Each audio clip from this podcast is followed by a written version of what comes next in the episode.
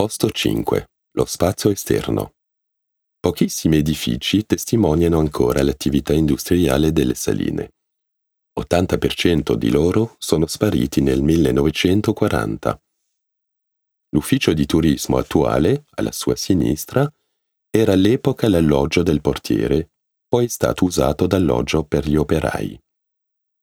Si nota sempre l'unica porta d'ingresso, dietro di lei, nella cerchia.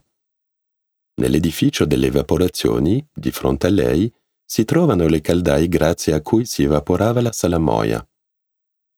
Il locale situato accanto a questo, museo attuale, veniva utilizzato per l'immagazzinamento e il condizionamento del sale. La commercializzazione del sale si faceva in un raggio di 200 km attorno a Salins, Svizzera compresa.